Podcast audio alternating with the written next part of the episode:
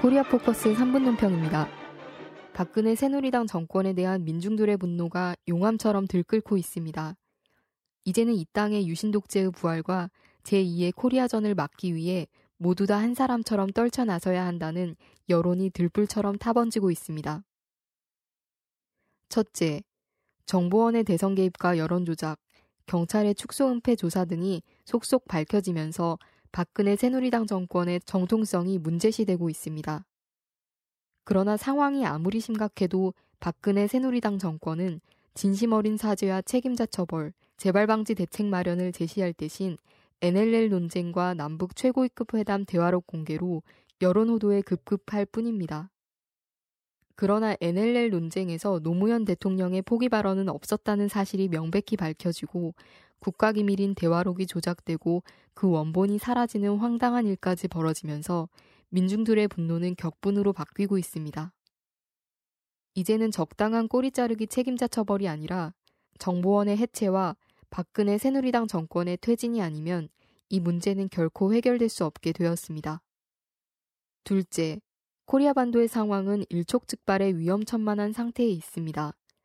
반북 호전적인 이명박 정권을 계승한 박근혜 정권이 한 일이라고는 이명박 정권도 하지 않은 개성공단을 사실상 폐쇄시킨 것이고 미국을 추종하며 핵무기까지 동원한 침략적인 합동 군사 연습을 벌이면서 남북 관계를 사상 최악으로 언제 터질지 모르는 전쟁 직전 상태로 몰아간 것뿐입니다.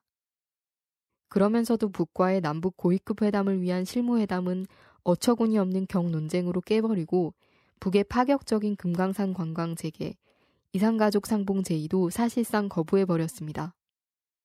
박근혜 대통령에겐 중국 시안에 있는 삼성재벌 공장은 중요하지만 북 개성에 있는 중소기업 공장들, 통일경제의 상징들은 거추장스러운 존재일 따름입니다.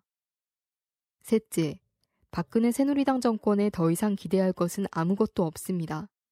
이미 이명박 정권이 망가뜨린 나라 경제는 박근혜 정권 들어 정부, 기업, 가계의 경제 3주체의 부채가 3,300조를 넘고 있고 1,000만 비정규직과 공공기업 사형화로 노동자들이 신음하며 하루 3명씩 농민들이 자살하는 생지옥의 다름 아닙니다.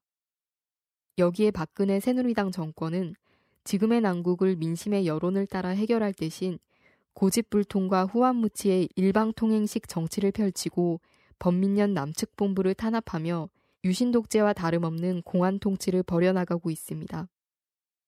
한마디로 현재의 상황은 박근혜 새누리당의 유신독재식 통치를 그대로 놔두다가는 이 땅의 민주주의와 인권이 질식하고 조국 통일은커녕 언제 어디서 전쟁이 터질지 모르는 가장 위험한 순간에 처해 있습니다.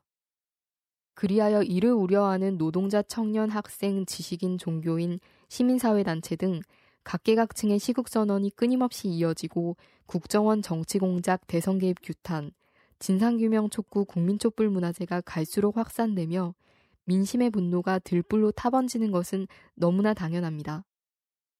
지난 7월 13일 시국회의 3차 범국민 촛불문화제에는 2만 3천여 명이 모여 정보원과 박근혜 새누리당 정권을 규탄했습니다.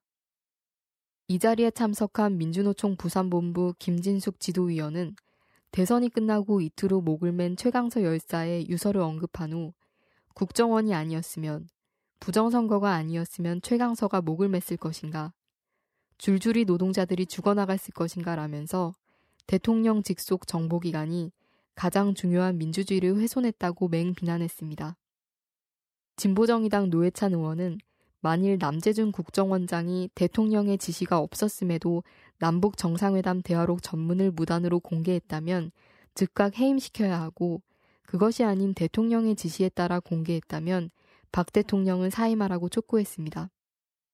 지금이라도 박근혜 새누리당 정권은 현 난국을 극복하기 위해 정보원의 대선 개입, 여론조작 사건의 진상을 철저히 규명하고 관련자를 엄중히 처벌하고 유신독재와 파쇼 통치의 본산, 정보원을 해체하며 무엇보다 정보원 사건의 몸통 박근혜 대통령은 진심으로 사죄하고 모든 책임을 지고 사임해야 합니다. 이 길만이 그나마 박근혜 새누리당이 자존과 명예를 조금이라도 지킬 수 있는 유일한 길입니다. 코리아포커스 3분 논평이었습니다.